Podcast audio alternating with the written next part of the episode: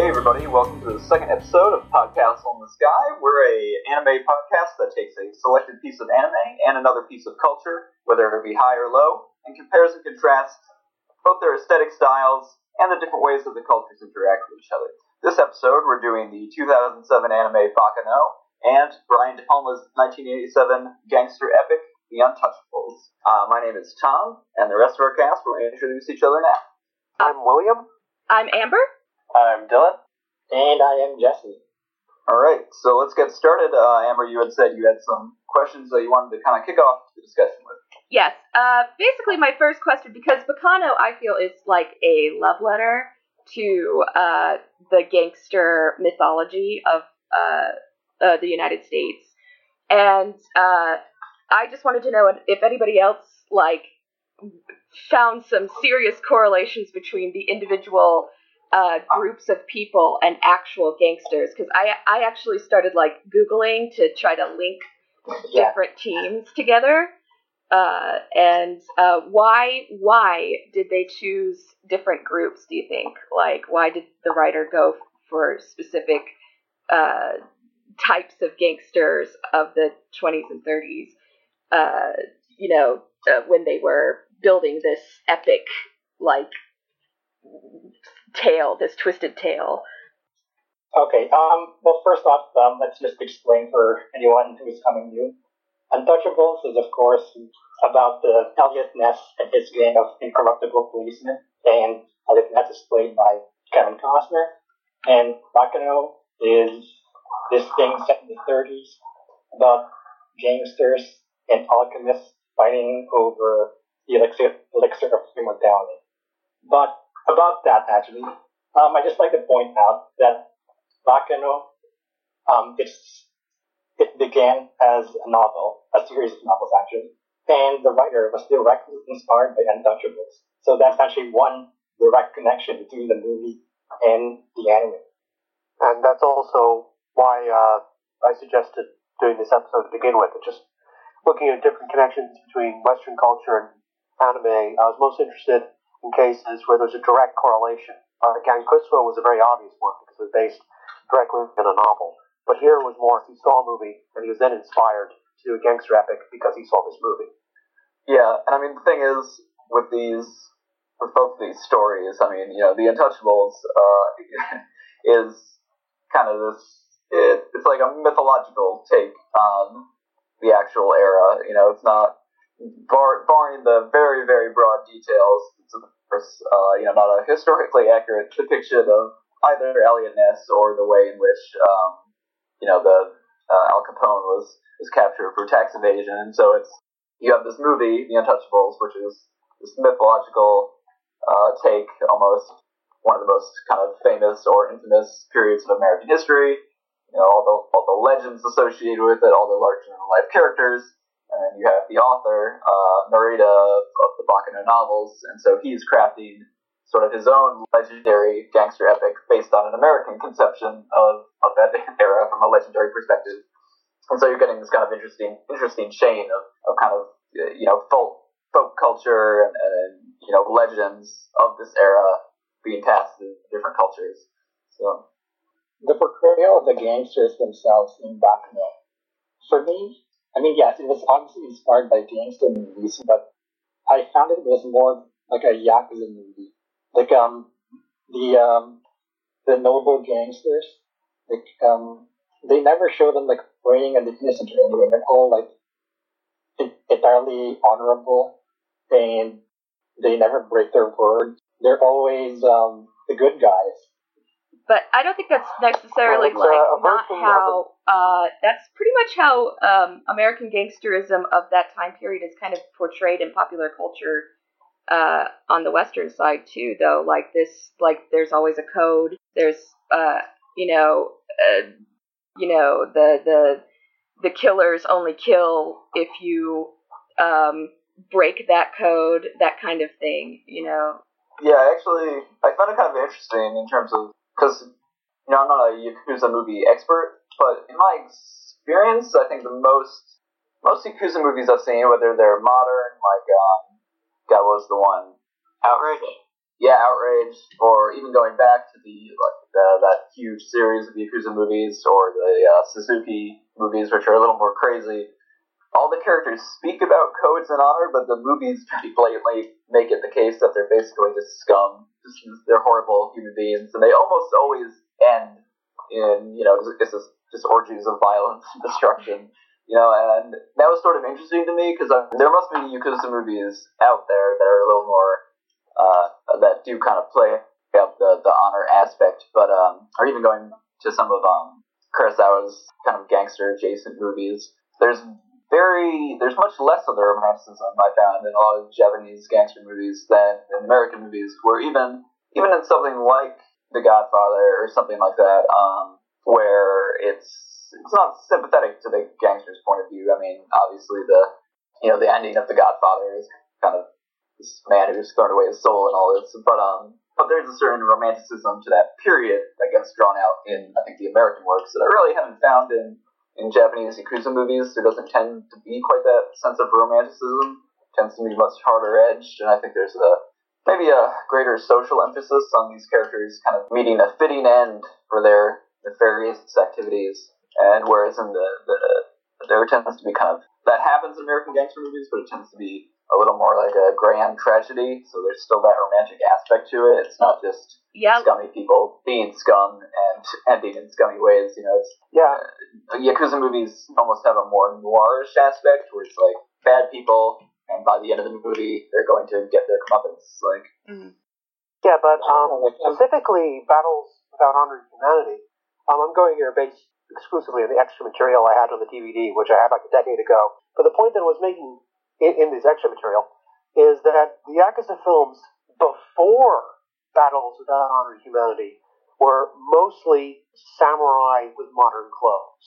These honorable Right, right. men who operate by their own sets of principles.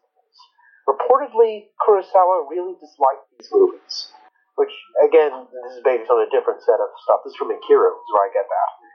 And that's why uh, Yakuza, while there's adjacent elements, he never did a proper Yakuza film, although he did, as people listening to this will know, a number of samurai movies. Battles Without Honor and Humanity was kind of a direct assault on that entire mythology, right down hmm. to the actual title. You know, without honor, Yeah, without humanity. It was exploding the idea of the Yakuza. It was a, it's a very rebellious set of films, very angry, very, you know, new wavy kind of stuff. Um, so the idea of these kind of honorable uh, gangsters who behave in a moral sense aren't completely um, unheard of in Japanese pop culture. However, I think the interesting thing in terms of trying to understand the moral spectrum is, in contrasting this with Untouchables, this is a story without an Eliot Ness. We don't really have cops in Baccano. We have different sets of people who are generally on the wrong side of the wall. And they're either kind of nice and perky about it, like Isaac and Miria, or they are really mean pieces of work, or they're somewhere in between. Or they're mean pieces of work in ways that make them really funny. I have the somewhat minority view that Ladd Russo is the most entertaining character in the series, but we'll get to that later. So it's whatever, however they situate them morally, they don't have the obvious good guys anymore with the police. But I think that okay, okay. Just to just to throw in like actual gangster culture uh, from the time and also the mythology of the Western side, that that totally plays up the uh, typical portrayal of gangsters in general. Like uh, if you look at the 30s and you go through your list of gangsters, uh, you, and even newspapers of the time, uh, you'll see like these people lauded as the the good the good criminal. You know, like the the guy who uh, robbed the banks and uh, burned the you know uh, mortgages and stuff. Yeah, they were perceived as heroes rebelling against the Ex- system exactly, of the Great. Depression and what. Uh, I the, mean, the yeah, baddies, the baddies killed the, killed women and children in crowds, you know, like Babyface or something like that. But like the goodies, you know, even Al Capone was seen as like, and they did kind of show that in the Untouchables. He was he was a an affable guy who was providing a service, you know. Uh, yeah, uh, and uh, uh, so this this idea of it good and bad is not so much um, whether or not you're breaking the law; it's what laws you're breaking. You know, uh, are you stealing shit or are you killing people? You know, and if you're killing people, are you killing people who you know, kind of crossed you and maybe deserve it, or are you killing like uh babies in uh you know blowing up babies basically, you know, like Yeah. or shooting someone who looks like a child in the face. yes, exactly, Yes. exactly. Well, I mean, yeah, Untouchables is actually sort of rare in gangster, at least in modern gangster movies, in that it does actually have a fairly, fairly very straightforward moral universe to it, basically. I mean, it's, uh, because, yeah, most gangster movies, like, will often draw direct parallels between the gangsters and the cops.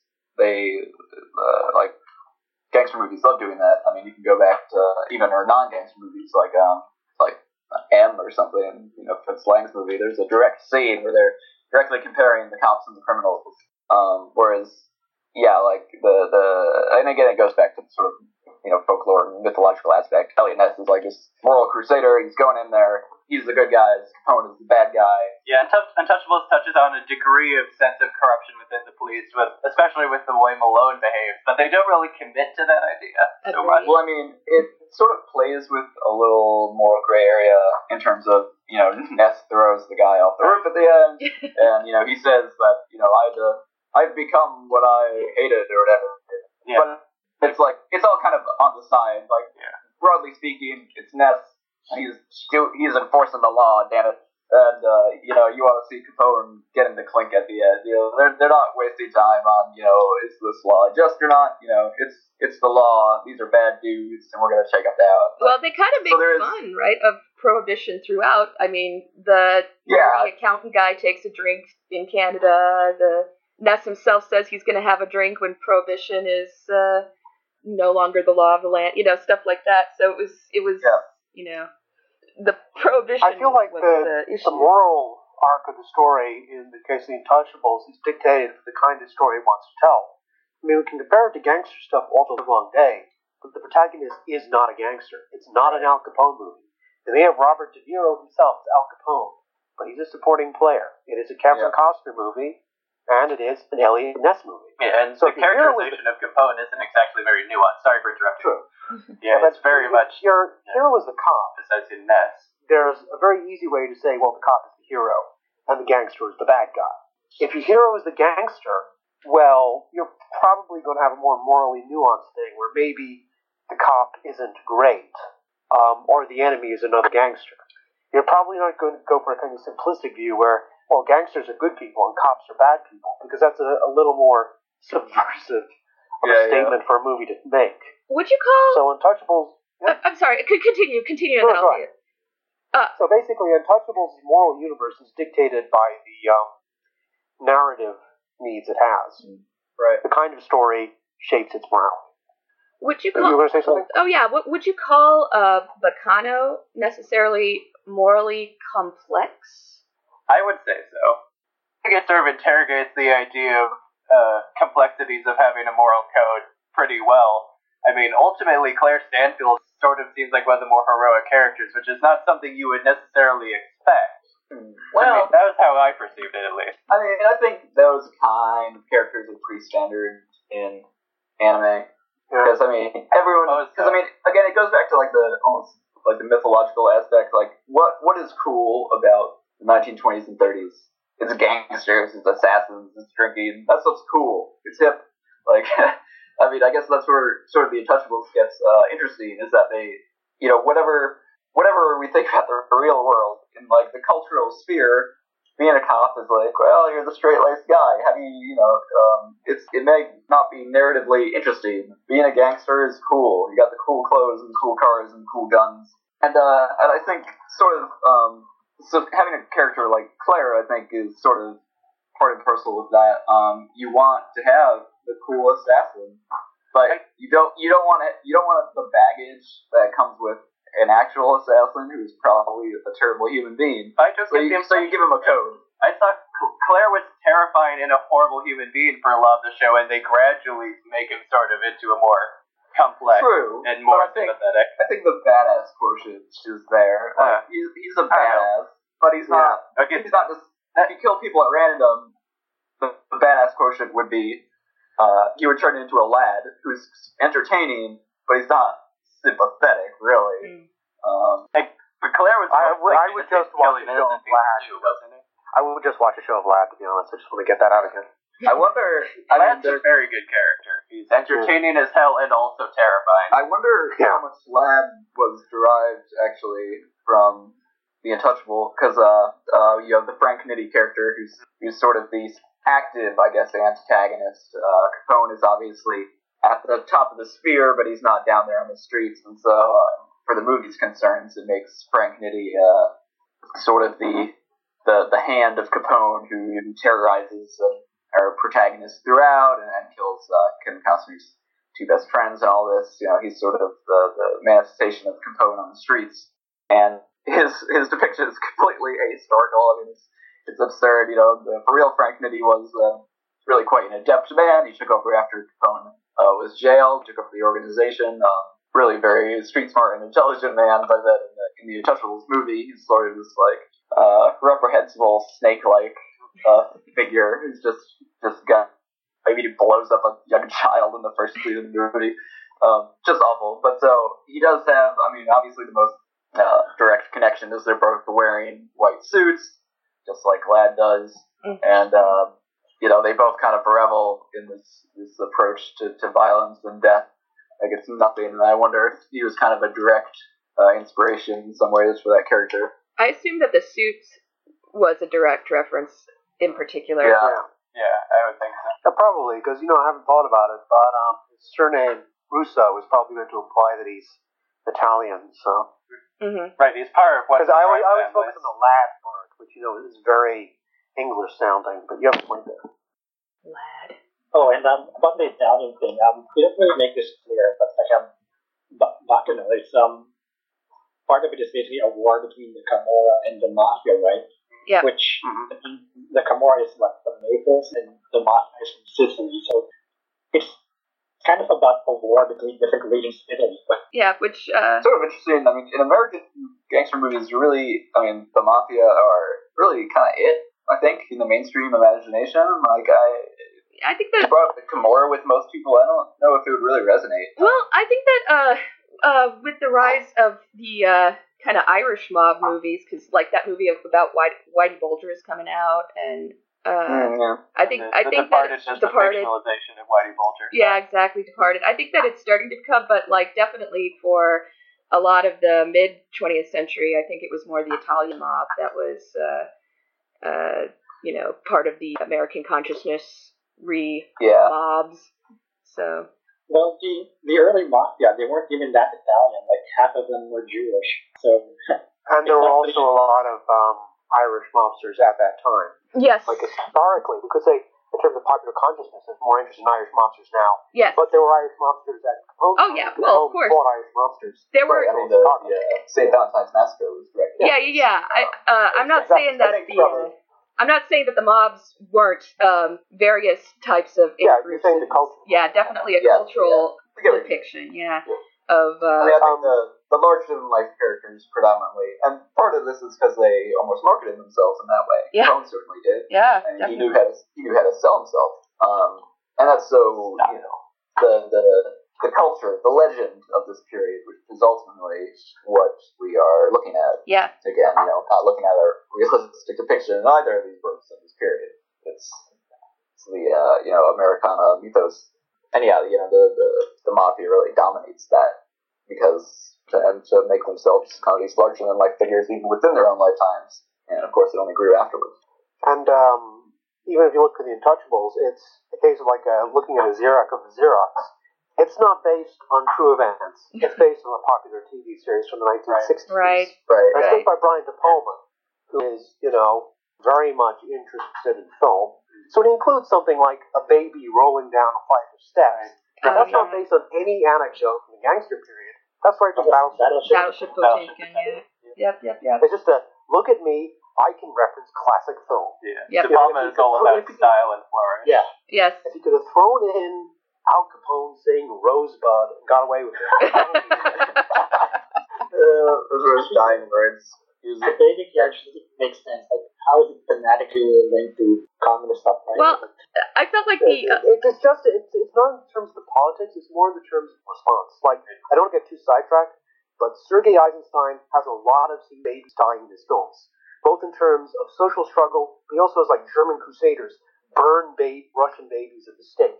He does it solely to get an emotional rise out of you, to hate the people he wants you to hate. so Brian De yeah. Palma looks at this language of if you make people kill babies, and blow up he just puts it into his movie. Yeah, Yeah. So it's, Yeah, it's not a the babies. political thing at all.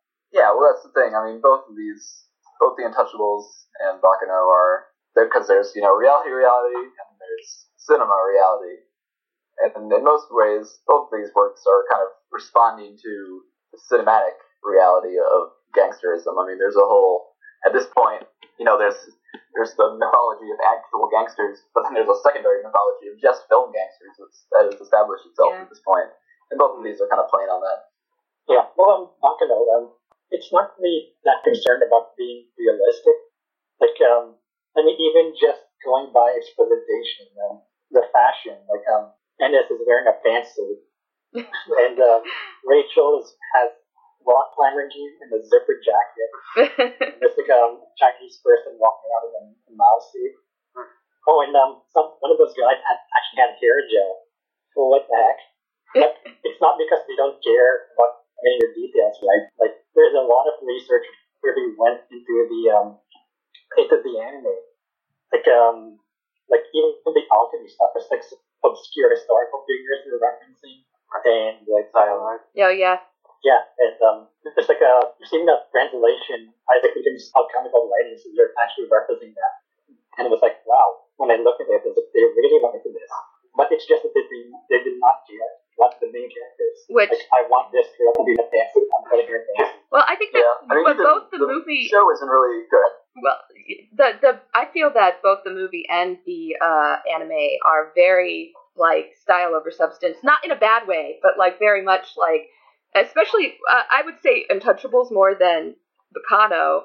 Uh, like you get these gorgeous shots, you know, in a movie that doesn't really have. I I felt that it didn't have um there there the story was kind of not great because uh, it felt more like yeah, uh, bullet points of scenes uh, happening. You know what I mean? But like they were gorgeously Scenes, shot. Yeah. you know what I mean. Like the the beautiful overhead shots, the the whole scene in the train station. You know, was a great bit of tension and. Uh, uh, uh, so I feel like um, uh, yeah. In a lot of ways, there really isn't any like development in the Untouchables. Uh, yeah. I mean, they start the movie to get really the only guess, I guess, the bit of development is you know uh, in the first scene, uh, Eliot Ness does a big raid, and it turns out uh, to be a big failure Yeah. because someone on the inside uh, keyed him off, and that kind of makes him reassess himself.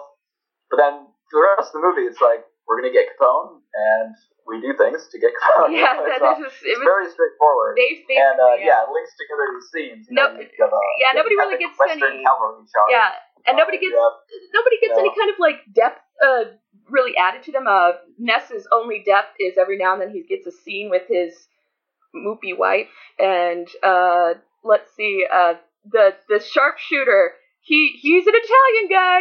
Yep. And um yeah, and and by the way, uh likes to like um oh yeah. yeah, Yep. Oh yeah. Has He- like nuances to him. He is sort of racist and sort of corrupt. but Yes. He's- He's but that's and of course you've got wants to clean us down. what was the name of the accountant? I don't the most Scottish sounding Irish cop. yes. And I literally do not remember the name of the accountant.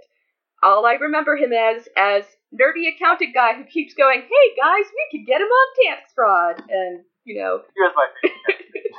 like how- Yeah, and you know, and then he yeah, I can't, I can't remember most of their names Well, I just watched it like because they are they're like archetypes. yeah, they're very Yeah, it's archetypal. Like the Italian, the nerd, The, the, hard- Italian, the beat cop. yes, yes, Yes. the nerd, the hero, the beat cop who. I see, who I see a bit of an arc to Ness, though. I think that he that there's sort of a, a gradual descent in morality for the sake of getting Capone. Or, Oh yeah, Yeah, It's like like I said, they're so brushed aside, and then Oh yeah, it's yeah, not but really, it's but he goes from he literally goes from shooting a dude and being all like, you know, ah, and then he throws a man off a building. So it's like, Yeah. there's there's I there's think it's like when His he choice not- his choice to, to not kill Nitti and then he kills Nitti anyway is really disappointing.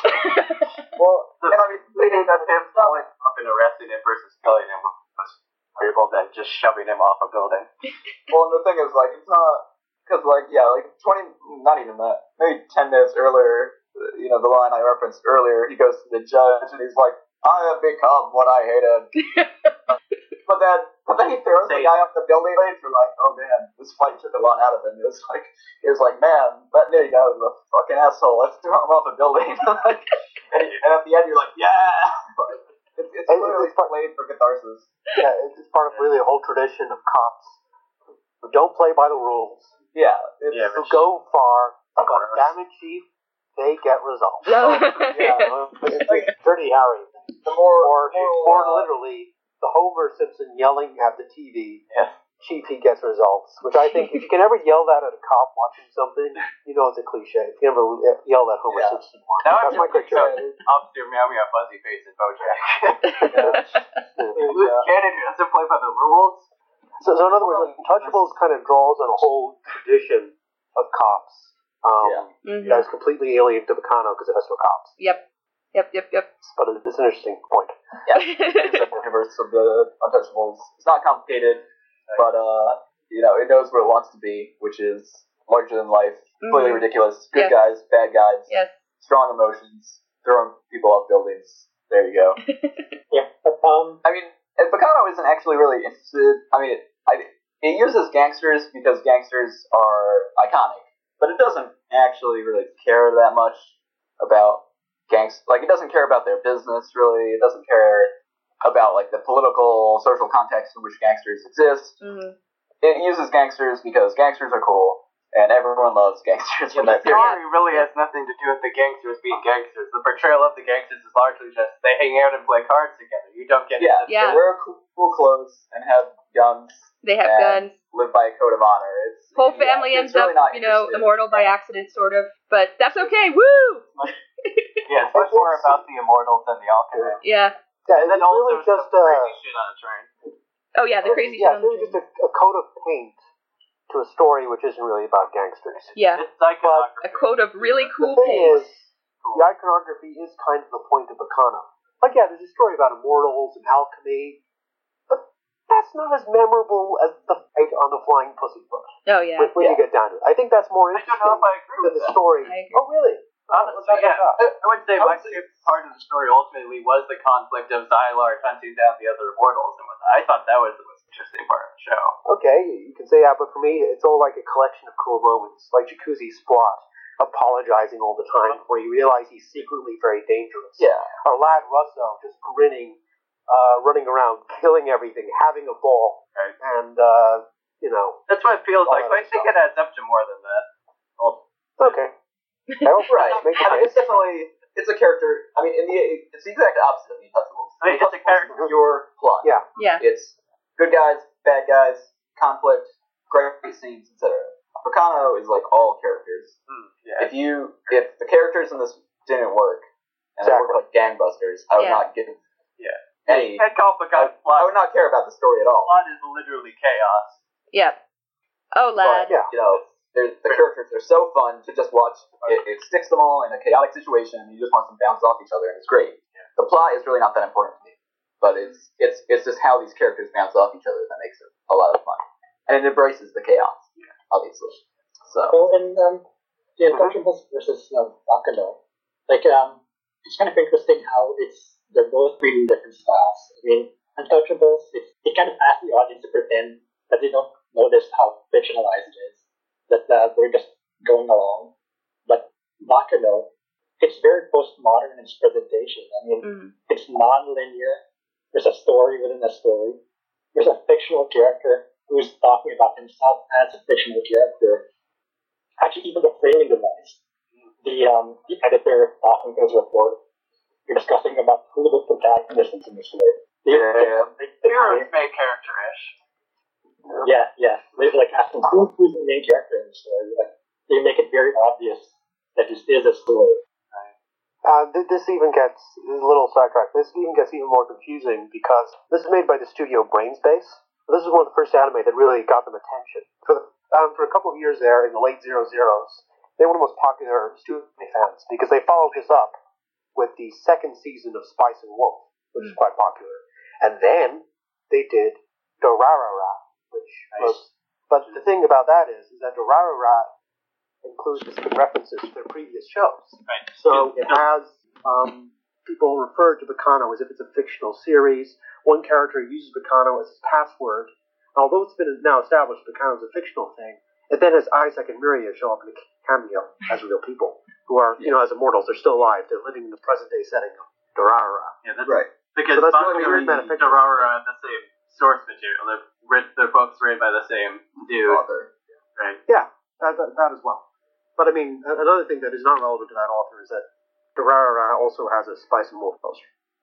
That's why I said brain. Right. Point taken. The point Sorry. is, though, is that they escape the narrative, um, Baccano, to become to another world where Baccano is fictional, but they're not. Hmm. Like that's a very weird metafictional That's- post twist, Baccano, as it were. It's, it's more of a joke than a, a comment, but it's an amusing joke. Yeah. All I knew was that they had a cameo in Durarara. I wasn't really aware of the specifics of that. Yeah. Like the only I still thing I haven't want to see said what Durarara. Was. I, sorry, I still haven't said what the cameo was. I, Oh, you haven't seen it? It's at the end of the first season of Durarara. It's just like a one second or two. I mean, yeah, no, I haven't seen it in context. I've never seen Durarara. Yeah, so. I only So just. I, I didn't technically spoil it, although maybe maybe someone else did. You know, Sorry. that's fair. Well, and um, it's also kind of interesting that um, that Baccano, it's um, it's very it blinds the supernatural inside the story of the games that are just killing each other. Like I don't know, it's just like kind of like a Japanese thing that they they have a Japanese point of view that of course the supernatural exists. Like um, the default point of view is like ghosts exist or I don't know magicians exist or some kind of thing. Yeah. Yeah, and I mean, even yeah, even the characters who are not immortal have uh, larger than life, uh, you know, capabilities and powers. Obviously, Claire is the most obvious example of that, but um, The rail Uh, tracer. Rail Tracer, um, the characters, but even uh, yeah, or like um, obviously Ladd is the same way, or uh, the character in the follow-up episodes, can't remember his name, George or something, the guy with the Graham. wrench. Oh god, I hate that guy. Yeah, He I also the hate worst that guy. part of the show for me. He was. I hated him. He's just annoying. He's he's them trying to do another Ladd slash Claire, but just not as well. yeah. It's a case of we need three more episodes. Here, here's this um, also ran idea. Yeah. He gives a plot for uh, plot villain framework for the bonus episodes, but it doesn't really work that well. Exactly. I love everything else in the bonus episodes though. No, I, I agree. John with you. and Yeah. Claire. Yes. I uh Oh, and um, I'm sorry. Uh, like I'm sorry, I wasn't my thought wasn't No, no. fully formed. um Well, I'm just gonna say that um, the dub. I really like the work they did in the dub. That um, the English dub. The, the way they were working with the accents, and they deliberately decided to make the language really flowing. who did Ladd? Because I thought his work was particularly good. Ladd was a well, I, I don't remember his name off the top of my head. I can go look that up. I know Ladd. Ladd was in the DBC dub. He was the pig guy. I don't know if you ever saw him. Uh, Hey, yeah, I I feel watched the uh, I watched the sub. Just just I know. I thought it'd be interesting to uh, see this very American setting channeled through uh, Brian through the Massey. subs. Ryan Massey. I think I've heard of him before. I, I, Thank you, I think the reason why the, the dub with Baccano is very good is the same reason, say, the Black Lagoon dub is good or Cowboy Bebop. When something is very American, and Baccano is arguably the most American, no, not arguably, it is the most American of the three anime I just mentioned, um, it's a much easier cultural frame of reference for the dub so they can get people who sound a lot like how the characters are meant to sound Yeah, and yeah. speak with different cultural accents. Like, if you're dubbing something like Azumanga Daioh, I think they did like a southern accent for Osaka because she's speaking with a very regional accent.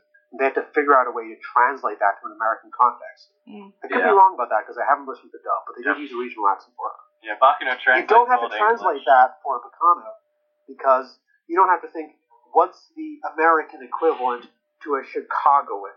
Yeah. You know, it's, it's like, well, oh, I know what to do. So I think that's one of the reasons jobs like this work particularly well. Yeah, the accents and the slang. Yeah, the slang Yeah, is much more. Uh, can carry it over a little bit better. Uh, um, okay. Untouchables is remarkably slang free, especially for a man movie. Actually, you think, uh, Oh yeah, yeah, you'd think it'd be much more colorful, but it's pretty straightforward. I forgot that Mamet wrote that. Yeah, Man, Mamet's lame. it's a Overrated. very, it's a very straightforward script. There's not a lot of, I mean, Cohn gets in all the best lines pretty much, um, but it's not very, it's a very efficient script. Yeah, it's not very, it's not a very efficient. That's a good way to do it. To name it. Yeah, it it wasn't. It there's not there's nothing that really stands out as a line in, in that movie. Uh, Uh, yeah. Come on, come on. There- There's, there's one line. What? Wait. One line. What? Sean Connery has it, and everyone knows it. No. Uh, what? I was thinking. the Chicago way. The Chicago way. The. Chicago. That's that's that's like the line. That's the line from the movie. The Chicago way. I mean, I think I think the most famous line is probably the "I'll have a drink," but that's apocryphal from actual Ness. Right. Or it might Right, actually. of I'm not sure if it's apocryphal or it's real. The real. one So that's I like a was- think the most famous thing. line was the, you know, they put one of ours in the hospital. We'll, we put two of yours in the morgue. Oh, okay. Yeah. Well, that that, that That- seems that one. that I would seems that- that seems like it would be a. Uh, okay, so that does sound sort of like something that would stay in the cultural zeitgeist. Yeah. All right. All right. Yeah, I, I specifically see that line referenced on TV. Okay, so I'm sitting my clip. I have to admit it. When I say reference on TV, I do mean Seth MacFarlane's dad, which is not a good indicator of anything. But I did see the trailers for that. They did reference the Sean Connery line. Very well. And there we go. What's now, I've now included Seth MacFarlane's dad as among the things that we reference on this podcast. Oh, You know, what I was gonna say was having only just seen Untouchables for the first time today, but having an older brother who talked about it incessantly when we were younger. Like I had heard, I had heard the, I want him dead, I want his family dead, I want to piss on the ashes of his house. I'd heard that before, and there was one other line that I can't remember right now, but I remember one that has become like culturally zeitgeistic. well, I knew I knew that the death of Oh. Malone was pretty culturally zeitgeisty because I was watching that and I was like, Huh. Oh yeah, I I remember like throughout the '90s jokes referencing this scene. Okay, like. Well, that's what I get for being born in 1996. I was completely unaware of that. That, got me, that shocked me. I mean, Sean Connery's character dying isn't shocking. Like that made sense narratively, but no, I wasn't like aware of that being I- famous, right? I, I admit I was very shocked that he was still alive enough to have his death scene. Uh, in fact, uh, Mr. T and I were watching it, and uh, we were like, "Oh, he's dead!" And then they turn him over, and he starts coughing, and we both went, "No." Oh, oh yeah, no." yeah, the bit where he's talking to Ness and he's like slowly dying, and it's so weird, but he's been filled with 30 But- assault rifle bullets already. In fact, that uh, that I think that um, when we were talking about stuff that's been done again and again and again, that right there felt like the kind of scene that's been done a billion times, where you come aco- across the guy who died and he has to tell you the one more thing. I don't think Untouchables. I don't I- think I- Untouchables did that first. No, of course not, of course not. But like you know, Fairly common. yeah, very common. I want to I want to speculate wildly here. You have a scene where a guy is peppered full of bullets and is still able to talk a moment later. Does anyone think that's the moment where the author was inspired with the idea of immortal gangsters? Oh, Oh, shit. shit! Yeah. That's a good Oh, question. shit, that's yeah, Brilliant. yes. God, I hope that's true. I, I I did too because well, there was that whole opening scene where. Szilard gets full. Yeah, where they get just like completely destroyed in the shop, and then they all then they you know assemble back together. That that uh, could totally be a, a direct reference. I like it. Yeah. So, what do you think that? Um, because the you said the writer was um, inspired by the Untouchables. Why do you think he went? He cut out the idea of cops versus robbers entirely and just focused on the. Because Al Capone is the best part of the movie. Yeah, well, I think there's probably two reasons. A, I think it gives you more narrative leeway. Probably. Yeah. Also, there's a certain Yeah. if if you if you're making a movie about a relatively straight cop, you pretty much have you know he has to like you either do case of the week or you do a fairly straightforward catch the bad guy story. And as far as I Gangsters. you don't see a lot of Japanese like culture that engages directly with law enforcement for whatever reason. Like it's, I don't. You, as far as I'm aware, there isn't the Japanese equivalent of Law and Order in its million variations. Well, uh, there is actually my understanding is in live action TV. There's like cop shows, but they usually last around a year. Then they do another one. Like Japanese TV is a lot of turnover. I guess I, ju- I guess I meant anime at least. I can't like besides Psycho-Pass. In anime, admittedly, I mostly think of cyberpunk cops. You know, Yeah, Ghost in the psychopaths Shell, are, uh, well, Death Note Yeah. sort of had a thing, but of course that was a That totally was different. Yeah. Yeah, I mean, it's different. mostly just it does give you that a it gives you the narrative leeway to do a little more and to have a little more fun with you know the violence and things. And the other part of it is just again, cops aren't really iconic. Gangsters are iconic. Cool clothes, cool guns, cool cars, people getting shot, See, etc. I, I, I was wondering if, uh, because immortality was such a big uh, theme in the show, uh, Baccano, like perhaps, I mean, it's not the cops that you remember, it's the the baddies. They are the immortals.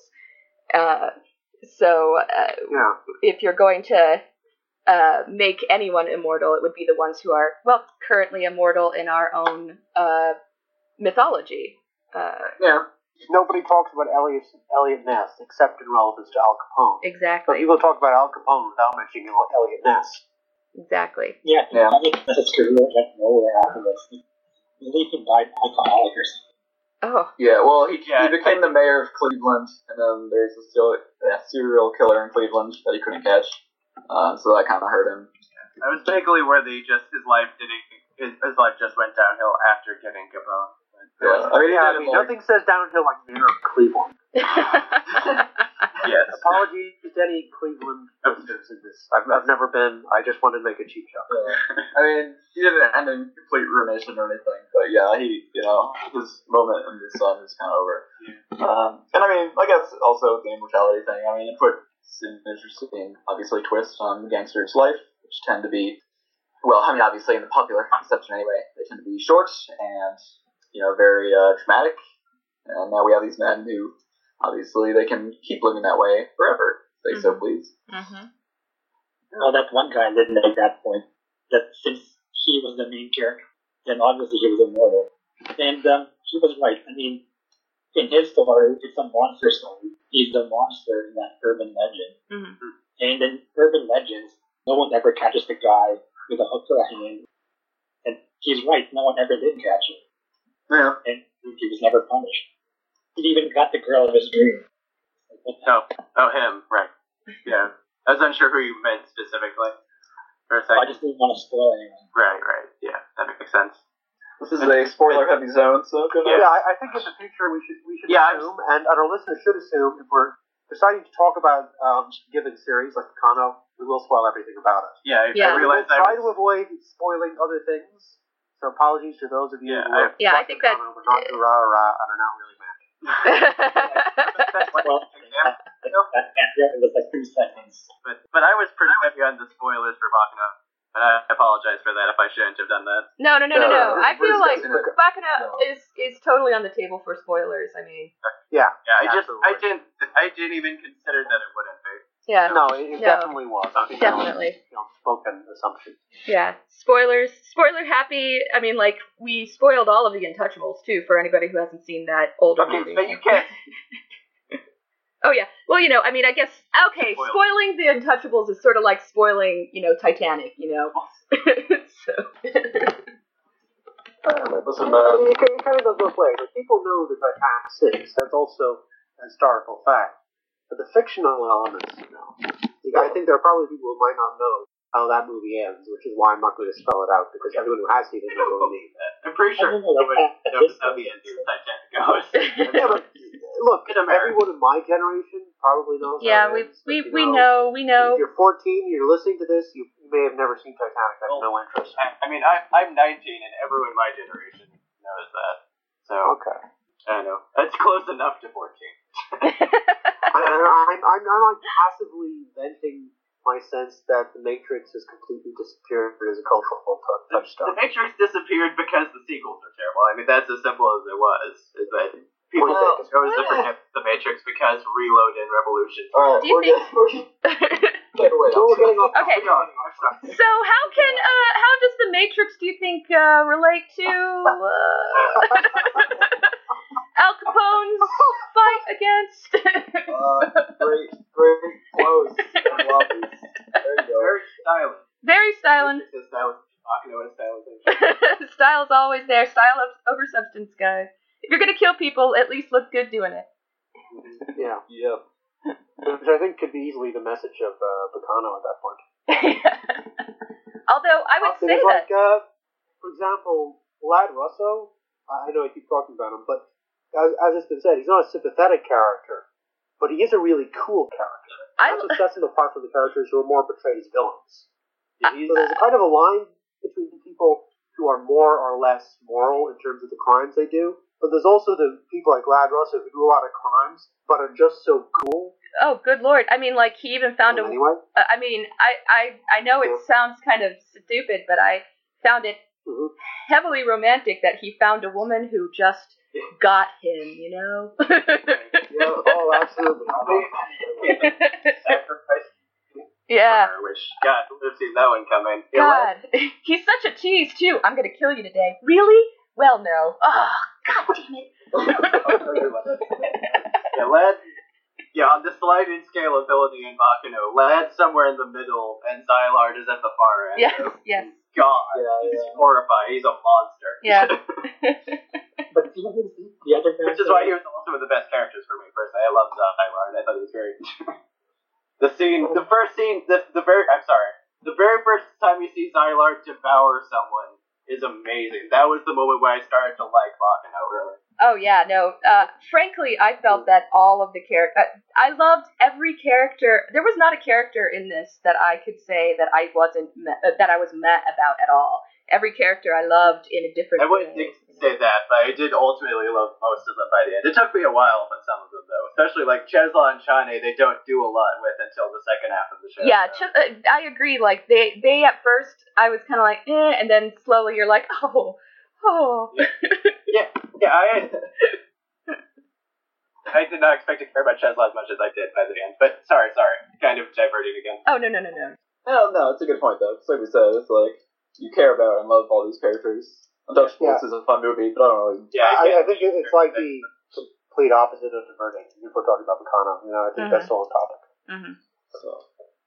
When they um they never like um like who those guys desired was the like um he wanted the uh, the formula right. Yeah. And there were all these old guys doing it. Like, I guess it was They, they were his assistants. I was was my my idea, my thoughts. Well, I thought I thought it was Yeah. just like his cult of, of guys that Yeah. were with him. I I thought it was yeah, was. his henchmen slash assistant slash. I don't think they were even henchmen. They were just like you know over the over the generations he had gathered together some semi influential dudes who wanted to share in this uh, this weird dream with him and uh, I guess I on board. say. They came off like henchmen to me, and Oh. and also you know Szilard is the big bad, so he has that. oh the one thing that um I just realized um Baccano is implying that um Franklin Delano Roosevelt wanted the uh, elixir of immortality. Oh yeah, the Yeah. senator. Right. Yes. They're researching what how it what, what Yeah, Dallas. yeah. That's great. I guess he wanted to cure his polio or whatever. oh yeah I came completely forgot about the senator plotline. It kind of disappears in the Well, second the, half of the the show. senator's a very small part of the show ultimately. Yeah. Yeah, I I, mean, it, helps, it, it doesn't help that he's shoved in the middle of the flying pussyfoot pussyfoot plotline, which is the most dense. Has the most characters. Yeah, it's, yeah. It's complicated, arguably. It's because has everyone shoved into it. It's also possibly the best part. Yeah, I'm glad someone agrees with me there. I feel like Flying Pussyfoot, not only is it about gangsters, it's like everything about a certain generation of Western action Yeah. film Mhm. into Yeah. one bit. yeah, the Yeah. flying There's one thing- just- just Americana on a train. Yeah, exactly. oh yeah. And specifically, trains themselves are a huge part of Right. Americana, both in terms of like building the country going west, but also more relevant to Pussyfoot, Hitchcock films. Yes. The innumerable films that we associate with Hitchcock films, Or where people do stuff on trains. Yeah. The idea you have a train, you can have people from every um, element of life in an area, and then we conspire against each other, and they're trapped in this small place. Hitchcock was obsessed with them, and uh, Flying Pussyfoot like plays with everything, right down to the this character looks completely innocuous, but they're not. Yeah. which is like um, that's like the Lady Vanishes Hitchcock stuff, really, Yeah. but with anime action, which Hitchcock did not do. You don't say. What a shame. Yeah. What a shame. if One only. lost films. I imagine Hitchcock would have loved anime, guys. You see it now. I don't know. Some anime. Some anime. it. Some, some anime. Well, not everyone loves all anime, so. yeah, you're looking at them. All of us, really. Yeah, the fight on the train, uh, I feel like, yeah, you're absolutely right. That was. Which fight on the train? Yeah. Oh, uh, oh, I'm sorry. There's a dozen fights. There's a dozen fights on the train. I'm specifically talking about outside the train because that Oh, that oh, is. on top of the Oh yeah, that is Yeah. like classic. Johnny, Yes. Johnny slash Claire slash Yes, Ladd. yes. slash Jacuzzi and the flamethrower guy. Yes. All of which is amazing. yes, all of which is amazing. Great God, that's Timing. This is a complicated show. This is it, it's a it, it They is five different characters on the top of the train fighting. Yes. classic, I classic. didn't even think about that. Yeah, and they all, you know, they all, all And they're all different genres, like you said. I mean, obviously, Rail Tracers, like, Mhm. because, uh, you know, we're on this confined space, this unstoppable, unknowable creature coming to kill all of us. And it's like this horror movie in the middle of a giant gang war. Actually, I kind of like how um, Isaac and Miria basically have their own big um, screwball comedy. Yeah. Yes. I Yeah. think here are art like I know the whole like part of the point of the show is that they're saying it's ensemble. There is no main character. They say that repeatedly, but I think Isaac and Miri are arguably the closest to the protagonist. There's sort of like Yeah. the chorus. I mean, Oh, everything. yeah. I, I feel like they're else and they I feel like they're less the main characters, more the mascots of the show. Ah. You know, I would- Actually, it's- it's- like I was saying Greek chorus sort of. I mean, they're sort of like the conscience of the show too. the stupid, I mean, stupid every- con. Everything- The spirit Basically, every character would have ended more poorly by not meeting. Yeah, they interact with Every single one. positively. Yeah. It's literally an episode called Isaac and Miri spread happiness everywhere. Yeah, I mean, because uh, yeah, if they if they hadn't appeared at all the sections of the plot where they do, it would have taken a turn for the for the ugly. that is true. They're, they are the uh, catalyst for things going well. I guess you could say. they're kind of the manifestation of the show's uh, love of chaos. You. Yeah, Yeah, yes, optimism, Really optimistic chaos. It's a very earnest, optimistic show about anarchy, and I love that.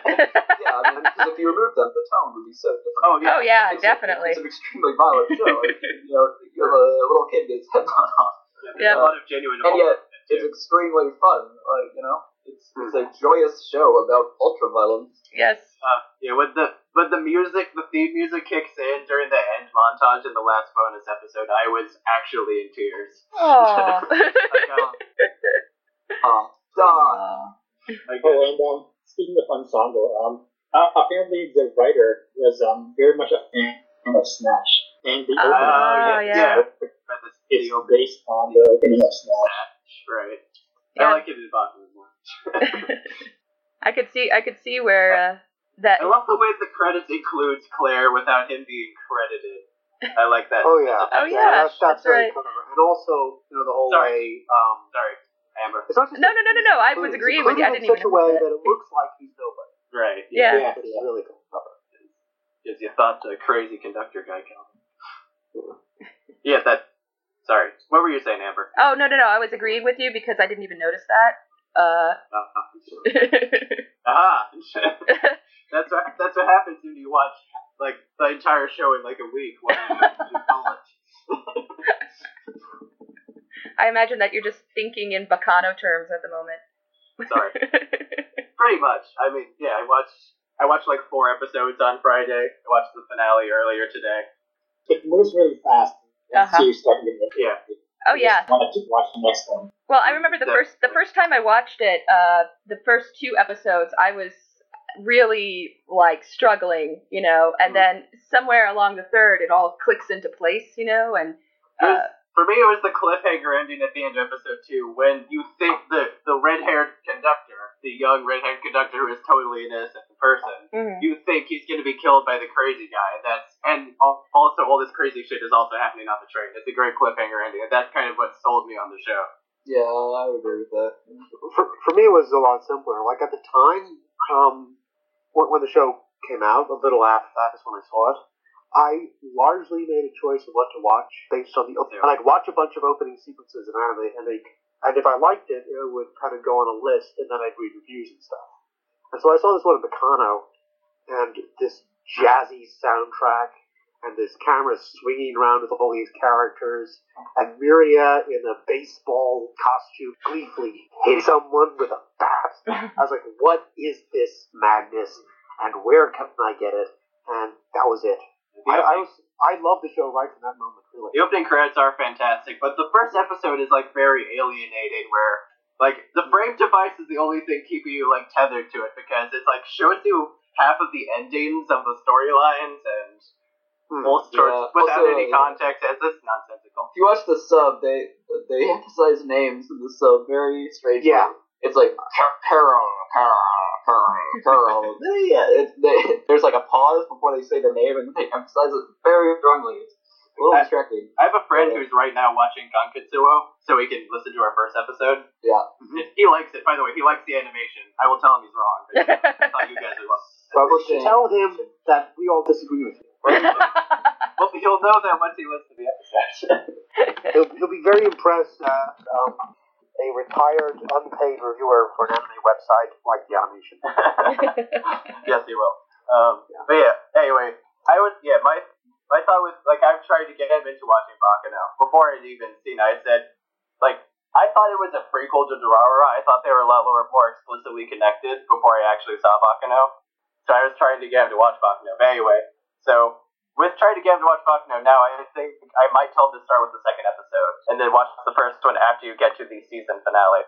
Like honestly, the first episode's really alienating as the first episode of the show for you see. It was a little weird, It, but I, I would say I, I would agree that Like, it was. it has no meaning It- if you're just watching it without a. I would agree well, it it, establishes important stuff about like yeah, the immortality is kind of established right If there. fr- if the framing device was a bigger part of the show, maybe I would see it as more valuable, but I don't know. Right. You probably end up being confused going forward with the photo because the framing device establishes that you're Mhm. going to be getting this in a real mixed up timeline. He's also told me he's seen the first couple episodes before. Like, he watched them and stopped because he didn't like it.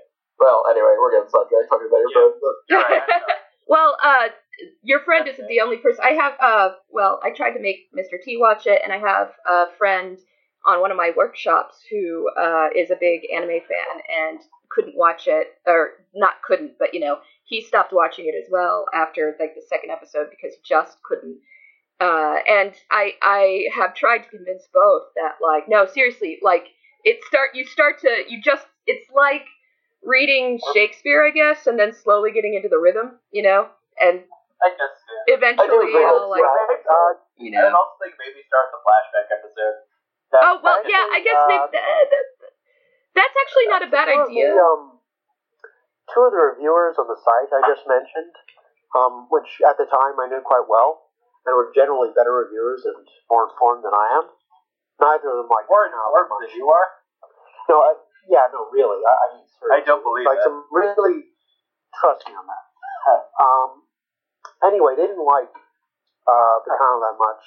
They felt it was a little insubstantial. And the interesting is that they normally disagreed on a lot of things. Like one of them would tend to uh, like stuff. A huge, huge Cowboy Bebop fan, for example. But there was a feeling that Baccano didn't amount to anything more than cool violence. That was their feeling, not mine. So, so there's a, a notable dissent, if you want. Half remembered from a discussion from about six years ago, or eight years ago, however long ago it was. It was a long time. yeah. I mean, I think I don't think it's completely off base necessarily. I mean, both Baccano and the Untouchables are they are their style, they're fun. Uh, I, I would- thoroughly enjoy them, but I I don't necessarily think either of them amount to a whole lot. But that they don't I need would- to, to be Yeah. enjoyable. I wouldn't agree with that, but I can see how someone would feel that way about Baccano. I was, for a while, definitely worried whether it's just violence and style. And there is a lot of thematic depth there, but I think there's a de- there's character depth. I do think Right. a lot. I mean, A character good depth, characters yeah. and has a heart. That doesn't mean it's deep, but it doesn't. Again, it, it- Sure. it's it's yeah, it's not deep, it makes but you it is a care for these story. people, and yeah, it's a good story. well I do feel like the That's more than the Untouchables has. Yeah, and I feel like again, it's style and over. I feel like, for instance, the whole structure of the Kano is uh, absolutely essential to its uh, uh, consumption. You know, I mean, you you got to watch it, I, which is why I'm not so keen on the idea of watching it like the first, the second episode first, or the the flashback because uh, I see. part of the whole part of the whole story is slowly figuring out how these stories intersect and why they intersect when they do and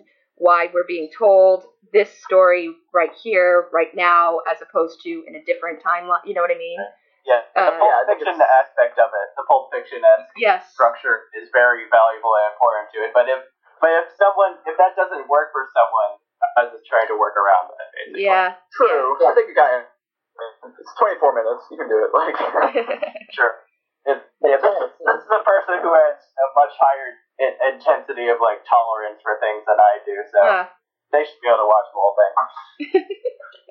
But yeah, criticizing it, it's basically the same criticism as Pulp Fiction, but um, well, it's non-linear storytelling, so it's confusing.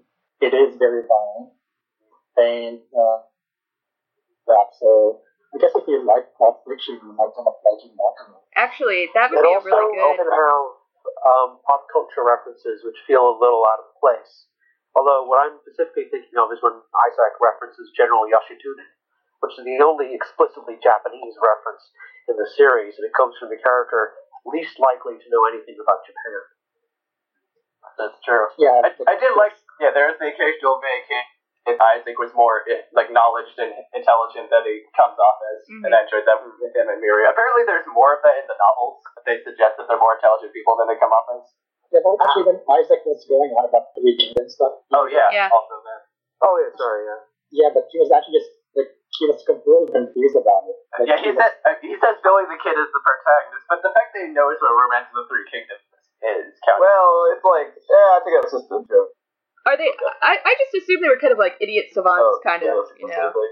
Just like- No, I I think like Isaac knowing Romance of the Three Kingdoms is like um, kind of a wink. It's an acknowledgement that this is something that's a common base of knowledge for the audience, but wouldn't be for the characters. Ah. Kind of a metafictional leaning. I guess. You know, like if you were watching a Western thing about samurai, and the samurai start talking about Merlin. Yeah, okay, gotcha. Although, no, no, never mind. Uh, man, I feel really uncultured. I don't think I've ever, I, I've never actually read or experienced anything involving Romance of the Three Kingdoms at all. Like, Neither have I yet. I don't think most people in the West have really. eh. Well, I, said, I, my only familiarity with it is I- Dynasty Warrior. literally oh, only, Yeah. well, only know it. I did read. I did read Romance of the Three Kingdoms, and what I did was really simple. I went to www.threekingdoms.com, where there was the entire translation of the thing available for download. Sweet. It probably still is there, but this is like before e-readers, so I was reading it on my computer, which I carried around with me everywhere on PDFs and stuff. I still remember where I was when I read that, that a major character died, whose name I won't spoil here. It's a fantastic book. Oh, But, but it's yeah. a fantastic book, which has such a huge cast of characters. Hmm. You pretty much have every single name. Like the list ten book. I expect you to know who they are a few minutes later. Hey, I, I can, I, uh, I realize I'll probably be caught. yeah, but like, if I can follow Game of Thrones, I can follow Romance of the Three Kingdoms. Yeah, yeah, Game of Thrones is is child's play. Oh, really? With all due respects to George Martin, he does not have as many characters in Romance of the Three Kingdoms. Oh wow, I'm I'm You know? intrigued. It's on my master book list of doom, so someday I'll tackle it. But, Yeah. but uh, I, I do recommend getting a free or e-reader version because getting a non-e-reader version would require you to, you know, look around a small house. Yeah. I can barely carry my co- my hardcover of Dance with Dragons. I don't want to carry around Romance, Romance of the Three Kingdoms. I, yeah, I, I specifically made sure to get the e-reader, the e-book version of that because I remember how huge those uh, Martin books were. the thing with like long e-books is kind of sorry, this is completely tangential, but long e-readers are intimidating for me because I've had I've had Kraus in, in Search of Lost Proust, whatever, in Search of Lost Time on my Kindle for the last like five years, and I never started just because it's so long. I don't want to look at a screen for that long. Does it like? Conversely, Baccano is a series and the books are short. Thank There, All I right. saved that entire bit. That's not entirely Yeah. Is is Baccano available in I in think we could probably. It- It's about time to wrap this up. Yeah. Yeah. Fair, Yeah. okay. Um, Okay, so we, we should uh, we should tease next week's episode then. Who wants to do that? Or should I do that? Do some less Next stuff. week. Or let, you, you know what I mean. You The next episode. So, Okay. Uh, Yeah, All right. let's- So, well, first we should we should have some conclusions. yes. Some conclusions. Final thoughts. Final thoughts. Final thoughts. Someone, someone, give me a final thought. Uh, Baccano. It was Kano cool. and the Untouchables are both highly mythologized takes. Or, sorry, Emily, you just said. Uh, No? what? God damn you, politely. Keep, keep, yeah, keep going. Keep going.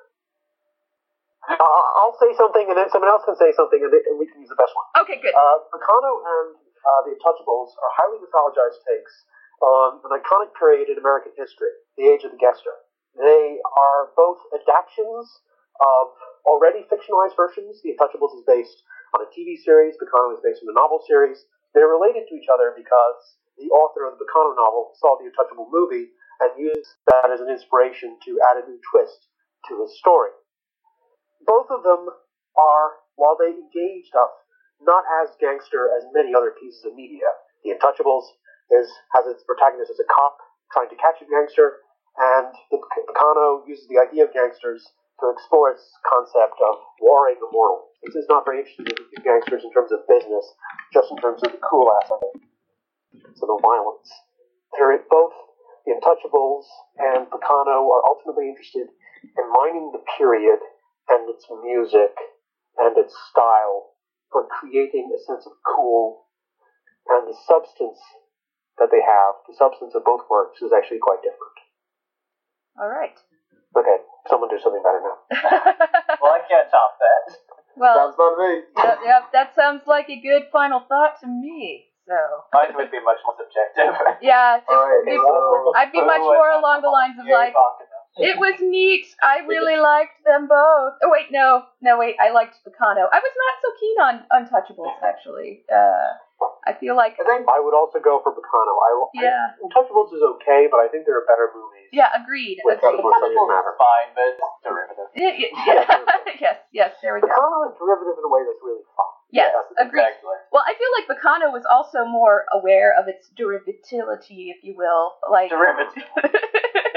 I don't think that's the word. no, it's uh, not. Einstein, uh, but Well, it's, it's they're both aware, but Baccano I don't know about that you are also aware. Like I don't obviously Brian knows. that well, No, it's not that okay, no, Palmer obviously knows he's ripping he's ripping off Battleship Potemkin. Oh, yeah, he's well, not yeah, necessarily acting like his audience. knows. but no, he's doing it on. Yeah. He's doing an homage, but it's not. It's a way more Yeah. self-serious homage than anything Baccano is doing. I mean, when Yeah. Baccano is yeah, that, referencing, that, and, that, Yeah, yeah, that's Yeah. a self-serious and empty-minded. Really. yeah, self-serious. Untouchables isn't even that serious though. It's pretty silly, actually. I mean, it has serious moments. It's not. It doesn't feel like a comes off as- joke. But that It's an it adventure doesn't take movie. itself very seriously. I, I would disagree with that. I think it's an adventure movie, basically. I think mm-hmm. Good guys, bad guys. Yeah. So I mean, you know, like I mean, Star Wars. I'm thinking, you know, the ultimate mythologi- mythological modern American work. I mean, you still feel for when Obi Wan dies. You still feel when when uh, you know the the the two characters whose names I can't even remember die. but like Malone and Low. a movie a movie can still have emotional beats and not be serious, and I think that's what Untouchables is. It's, yeah, a- I- it's an adventure romp in an exaggerated version Adventure of Romp.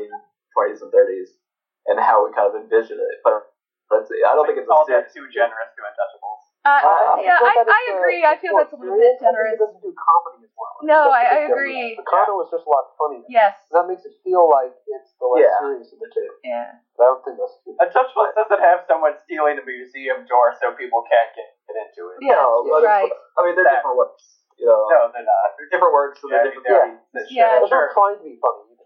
You know, it's not like we need some wacky Yeah. Isaac and Miriam characters. There's no interest in that kind of thing. hmm It's yeah, it's an adventure story.